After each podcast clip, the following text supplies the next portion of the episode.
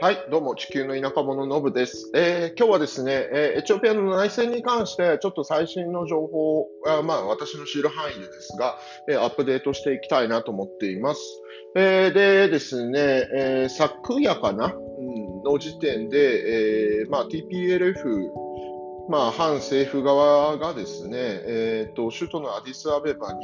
今まで300キロちょっとぐらいのところにいたのが、えー、200キロ近いところまで進行してきているという話でですね、まあ、それに対してアビーさんが、まあえーと、戦争の内戦のですね前線に行って陣頭指揮を取るので、まあ、国民の皆さんは、えーまあ、要はですね、国を守るために協力してくださいみたいなステートメントを、まあ、ツイッターかなんかで、え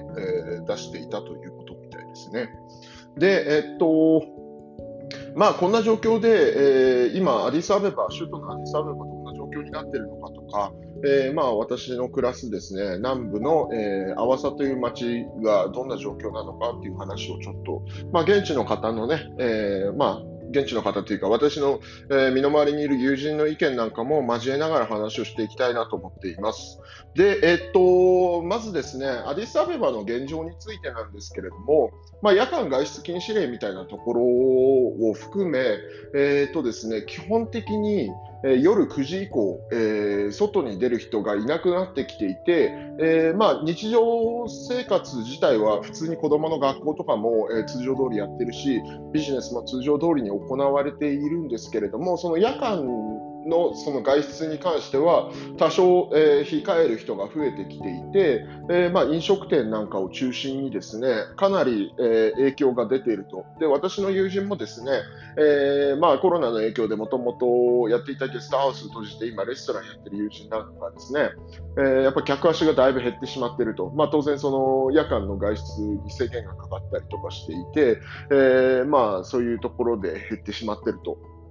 で、まあ、夜間そうやって出歩かない理由の一つとしてはですね、えー、もう至るところで、えー、まあ、警察やら軍やらの、えー、セキュリティチェックみたいなのが入ってしまうと。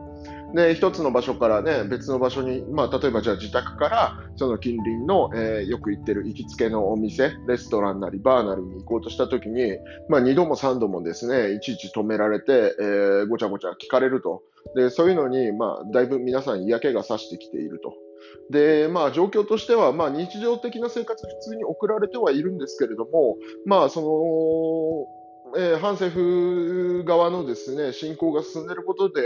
えー、多少その緊張感は高まっているっていう話でした。うん、で、まあね、一部ではそのティグレジンというだけで逮捕されてしまったりとかっていう話もあるようですけれども、まあ、その辺は正直どうやって取り締まってるのかまでは詳しくはわからないという話でしたね。で、えーとまあ、私の友人の中には当然そのティグレ出身の、えー、まあ、方々もいるわけですけれども、直接的にその逮捕されたりとかっていう、まあ、身の危険を感じるような状況には現状はないっていうことでしたね。はい。まあ、それがアディスアベバの状況ですかね。で、えっと、南部のアワサについて言うと、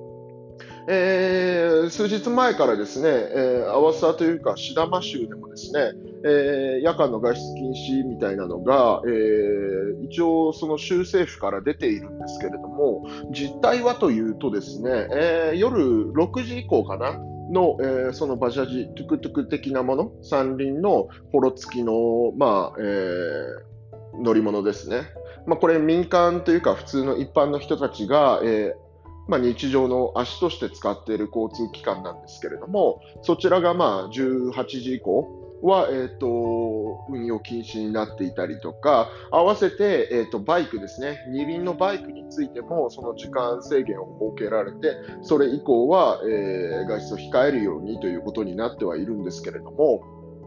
まあ、実際はですねウォーキングディスタンスというか歩いていけるような距離感のところで、えー、まあ地域のたまり場になっているようなですね飲食店であったり、まあ、お酒も出すようなお店とかっていうのはそこそこ人も入ってはいるんですが、まあえっと、その自由に行動ができるかと言われると、まあ、その辺普段のですね交通の、まあ普段の市民の足となっているようなものがある程度制約されてしまっているので、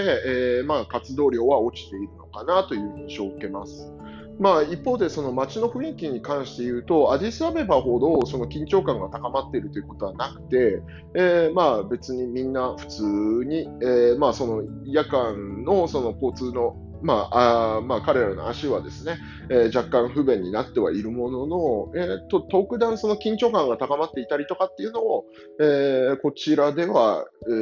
ー、印象として受けることはないかなという感じですね。で、それプラスアルファでですね、えー、今、阿波でもここ数日ですね、昨日あたりから、えー、やっぱりその、阿波市に、えー、入るための主要な幹線道路には、えー、っとね、州の軍と州の警察の、まあ、なんていうんですか、セキュリティチェックが設けられていて、えー、まあ、阿波市に入っていく車全台全部チェックされるようになっていると。まあ、その影響でですね、ちょっとその阿波佐にアクセスするときには、阿波佐に入る、まあ、入り口の部分でちょっと渋滞したりとかっていうことはあるのかなというところですね。でもまあ私もその田舎の方のですね、えー、山の上の方にこう結構出入りをしているもので、えー、まあそれについてはシンプルにちょっとまあえ、移動にですね、そこそこ渋滞してたりとかする時もあるので、まあ若干、まあ迷惑って言ったらあれですけど、うん、被害を被っていると。まあ、これもね、えー、まあ、安全、えー、に配慮して、うん、セキュリティの意識をちゃんと高めましょうということなので、まあ、致し方ないかなと思っていますと。で、まあ、えっと、最近ですね、えー、大使館のまあ、在エチオピアの、えー、日本大使館の方からもちょこちょこと、えー、その連絡を受けることがあるんですけれども、現状どんな感じですか？とかっていうところでですね、まあ、いろいろ、えー、情報はいただいてですね、フォローアップもしてもらっているというような状況ですと。で、まあ、やっぱりね、えっ、と、その、現状のエチオピアに関して言うと、えー、いろんなところからこれ最終的にどこに向かうんだっていうのがですね、みんな見えずに失敗してたりとかするのは、えー、まあ、大きな問題点というのと、あとその経済的にですね、かなりやっぱりその夜間の外出禁止の件で、まあそのレストランとかバーとかをやってる友人たちもそうなんですけど、かなりその経済的には影響が出てきていて、えー、中にはですね、えー、阿波佐にはですね、阿波佐工業団地というですね、大きな立派な工業団地があるんですけれども、そこに入っているあの米系の企業が撤退を表明したりとかっていうところで、まあ一定数やっぱり雇用が失われてしまったりとかっていう影響もやっぱり出てくるのかなと。まあ、これに関して言うと、まあ、先日もちょっと話した通り、アゴアっていうですね、まあ、アメリカとの貿易で恩恵、特権をもらえるような制度から、ね、エチオピアが除外されたことで、まあ、その繊維産業特に、まあ、米系の企業なんかはね、えー、まあ、生産拠点としては、エチオピアに魅力がなくなってということで、まあ、そういった影響も出てきてるのかなという感じですね。で、その経済的にやっぱりね、冷え込むと、どうしてもその治安が悪化するのは、避けられないのかなと思っていてですね、まあ、失業者の人たちが、まあ、失うものは何もないという状況の人間っていうのが一番やっぱり怖いんですよね。まあ、彼ら生きていくためになったら何でもするみたいな状況になりかねないので、まあ、そういう意味でちょっと経済的に冷え込んできている影響が徐々に出て、まあ、その治安の悪化とかっていうのは今後起こってくるのかなと思っています。で、TPLF がですね、アディスアベバに200キロと、だいぶ近いところまで進行しているっていう影響も、うん、やっぱり大きくてですね、まあ、私も友人がですね、その今前線となっている地域からちょっと南に行ったところに、えー、デブラブラハンというですね、割と大きめの町があるんですけれども、えー、まあそのデブラブラハンまあ、友人はね、そこで牧場を持ってたりとかするんですけれども、が仮に落ちたりとかすると、そうですね、私の身の回りでも目に見えて、えー、悪影響を受ける人たちがやっぱり具体的に出てきてしまうのかな、なんて思っていますと。うんで、やっぱり、あの、前々から言ってる通りですね、その、最近はやっぱりその、米系とかのですね、メディアがやっぱりその TPLF に近いような、えー、報道をしていたりとかっていう問題点を挙げさせてもらったんですけれども、やっぱり一部のね、その、TPLF に近しい、えー、ロビーストみたいな人たちがいろいろ動き回ってですね、そういう情報を発信してたりとかっていうことがあるみたいなんですよね、やっぱり。ただ、それにについても、やっぱり状況としては、やっぱり TPLF が、えー、まあ、彼らももともと与党の一員で与党を引っ張っていくような存在だったわけなんですけれども、民主的な選挙で選ばれた、まあ、えー、いわばちゃんと国民に承認されているアビー政権に対して、まあ、こう矢継ぎ早にアメリカなんかは制裁をしているわけなんですけれども、その TPLF の在り方っていうところに関しては、まあ、多少ね、えー、そのハッシュタグでツイッターでノーモアなんていうなんかこう動きがあったりとかするんですけれども、まあ、そういう声も徐々に、えー、国際社会に届き始めていたりするのかなと。まあ、要は民主的に選ばれた、ちゃんと承認された、えー、国家であるエチオピアに対して、まあ、今回の紛争の件についてですね、もろもろと批判的な、まあ、内容っていうのが、いろんなこう一部のメディアで報道されているところではあるんですけれども、まあ、それが実際に本当に正しいのかどうかっていうところが、検証が徐々に広まってきているのかなと。で、この辺についてはね、やっぱりもっともっと広めていってもらわないと、その TPLF がこれまで何をしてきたのかという歴史も含めてですね、うん、まあ、エチオピア人のその感情的な部分も、え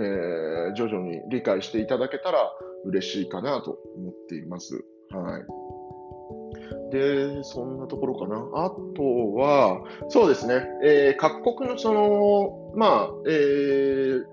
エチエチオピア人以外のですね、外国人の、まあ、取っている行動なんかについて言うとですね、まあ、日本は、えーと、大使館員もちょっと、えー、人数を減らして、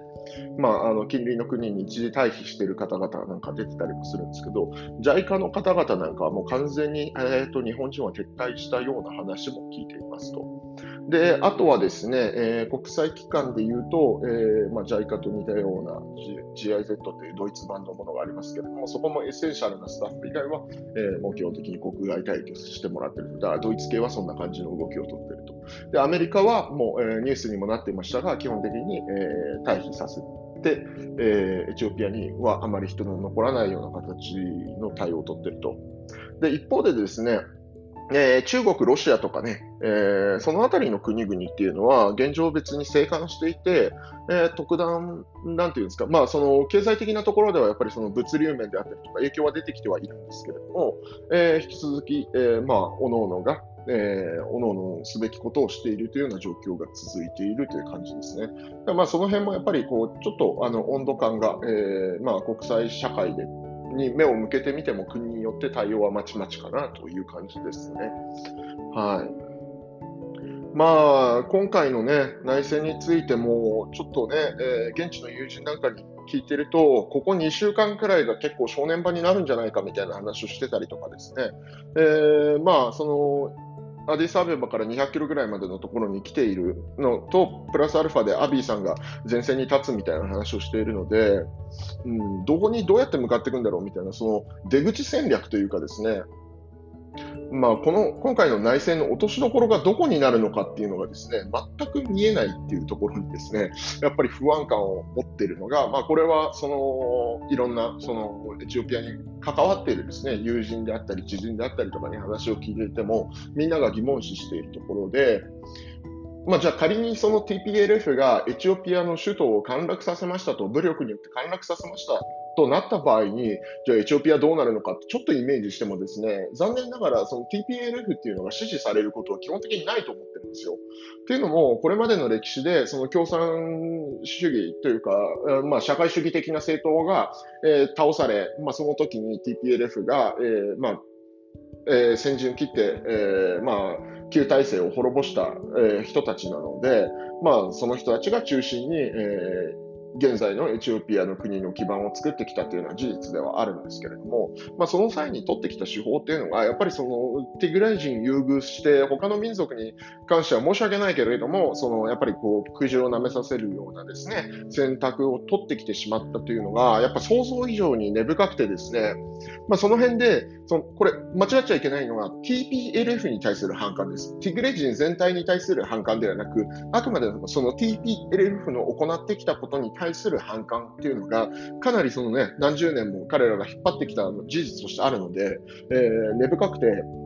まあ、TPLF なんて滅ぼしちまえみたいな。あいつらはなんか根絶やしにしてやるんだみたいなですね、国民感情というのはかなり強く見て取れます。で、これに関して言うと、直接的に今、内戦で被害の出ている、えー、アムハラ、あとアファール地域、まあ、あとオロモンも多少入ってくるのかな、これから。えー、まあ、そのあたりとは、まあ、だいぶ一線を画したというか、えー、地理的にもだいぶ離れた南部の方でも、えー、そういう話はいっぱい出てきているので、身の回りの人からですね。うんまあ、だから仮に TPLF がじゃあ首都を陥落させた後に何をするのかって考えたときにですね、まあ、彼らがその軍事政権でまた強権政治じゃないですけど恐怖政治みたいな形でですね国民を縛るみたいな未来があるのかというとやっぱりそれは現実的にないような気がしているんですよね。っていうのも、まあ、そのアビーさんを支持しているのは、まあ、選挙、えー、今年行われた選挙でも明白だったわけでで、それに対してみんなで選んだ政権を武力でぶっ倒して、じゃあ私たちが引っ張ってきますって言っても、もともとアビーさんを支持して、えー、現政権に協力していた民衆は、はい、そうですかとは絶対にならないし、歴史的にもその TPLF にいろいろと被害を被ってきたというかですね、えー、残念ながらその人道的に問題があるような行動とかもですね、えー、みすみす我慢して耐え忍んできた人民がですね、受け入れるかというと、それはまあ無理だろうなと思うわけです。じゃあ逆にですね、えーまあ、今ちょっと押されているエチオピアの連邦政府軍が、えー、TPLF を押しのけたとして、じゃあ TPLF が、えーまあ、その交渉のえー、席に着くのかっていう話についても、これはかなり怪しいなと思っていて、まあ、えー、TPLF が現在その北部の方で、もともとその TPLF 支持層でなかった人も、そのティグレー人ということで、えー、まあ、迫害される未来が待ってんだと。お前らも火に、ケツに火つけて、頑張ってあいつらを倒すんだって、なんか煽ったりしてるらしいんですが、うんまあそのね、TPLF に絡むところ以外に、そう一般的な民衆もある意味洗脳されてしまっていると、そういう人たちを、えー、なんか根絶やしにするとかってなるとね、本当にルワンダで起きた、あの、まあ民族紛争の悲劇みたいなのが繰り返されるみたいなことになりかねないですし、で、そこまでするのかといってもね、そうはならないと思うんですよ。で、じゃあ、その TPLF が何を望んでいるのかっていう話なんですけれども、一応表向きには、その、うん、なんでしょうね、まあ、彼らの権力を戻せみたいなことなんでしょうけれども、まあ、民主的な選挙で選ばれた人たちに対してですね、まあ、なんていうんですか、その武力でそういったことを要求して、国民が納得する、うん、どうなるんですかね、本当に TPLF うん、ティグレジオンを本当に抹殺するのかみたいな。いやー、それもなーとか思いますし、じゃあ場合によっては、その91年に、えー、エリトリアが、えー、エチオピアからですね、当時のエチオピアから独立したようにですね、えー、まあ、ティグレもじゃあ独立国家としていくのかって考えるとですね、まあ、要は連邦政府に追い出されて、えーまあ、窮地に立たされた TPLF が、えー、じゃあ新たにも国を独立しますってなるのかっていうと、まあ、地理的に見てもね、エリトリアの場合は、まあえー、海に面している国なので、まあえー、独立した後でもある程度物流確保できたりとかしますが、TPLF、地理的にですね、まあ、そのティグレの地域を仮に独立国家とするとしてもですよ、えー、隣には仲の悪い、えー、エリトリア、そして、えー、まあ、ね、えー、元々の国であるエチオピアに挟まれて、彼らのあの規模感で何ができるのかと考えると、まあ、おそらく何もできないので、どうにもならないでしょうし、まあ、とにかくね、この出口戦略みたいなのが、まあ見えないと。何がしたいのかわからない。まあ、だから TPLF はパワーを取り返せると、武力でパワーを取り返せると思っているのかもしれませんが、もう今回の内戦でもかなり非人道的なことも行ってきているというのはね、実際に、えー、いろいろなところからのレポートでも上がっていると。まあ、これは、えー、と残念ながらね、政府側、連邦政府側に関しても、えー、そういうレポートが上がっていたりはするわけですが、まあ、これはね、えー、戦争なので、まあ、そういったところもある程度私は致し方ないのかなと思ったりもするわけですが、うん。まあ、現状のところを踏まえてですね、今後2週間ぐらいで、と、現地の友人なんかは結構2週間から1ヶ月ぐらいでどうにかなるんじゃないかっていうようなことを言ってるんですけど、どうにかなるにしてもどうなるのかっていう、なんかその、先のビジョンが見えないというのと、まあ、その経済的にもね、物流面であったりとか、まあ、そのアゴアからの上名であったりとかっていうところで、えー、だいぶ不透明感はあって、まあ、内戦が仮に、えー何らかの方法で収まったとしても、エチオピアの現況っていうのは正直かなり辛いものになるのかなと。思いつつも、まあ、今、生還している、まあ、中国、ロシアとかですね、その辺の国々が、もともとエチオピアっていうのはそのここ数年の経済成長っていうのも、えー、中国関係のインフラプロジェクトであったりとか、まあ、中国に関対、えー、からのですね、支援であったりとかっていうところが一番ブーストさせてた要因なんですけれども、まあ、その中国系の人たちは今のところ普通に平穏な暮らしをしているという中で、まあ、より一層ね、そのアメリカの取っている政策的にも、まあ、エチオピアは、えーまあ、中国ないしロシアないし、まあ、現状、えー、そのある意味冷静な立場で見ている国との関係、結びつきをより強めていくっていう未来がなんとなく見えるんですけれども、まあ、いずれにしてもね、早期の決着を、えー、まあ、望むばかりと。平常運転に戻れば、早くね、平常運転に戻ればいいなとで、残念ながらね、そのティグレの方、アファールの方、えー、まあ、アマーラの方とかでですね、実際に戦争の被害を被っている、えー、普通の一般市民の方々にはですね、えー、いち早く、えー、状況の回復が見込まれるといいなと祈るばかりでございます。まあ、今回はこんなところですいません、ちょっと長くなってしまいましたが、ざっくり、えー、現状こんな感じですよっていうのをまとめてみました。えー、ななかなかね、えー、こう一本、なんかこう、ビヤッと筋を通して話した感じではなく、えー、なんかあっち行ったりこっち行ったりでお聞き苦しいところがあったら申し訳ございませんでした。ではまた。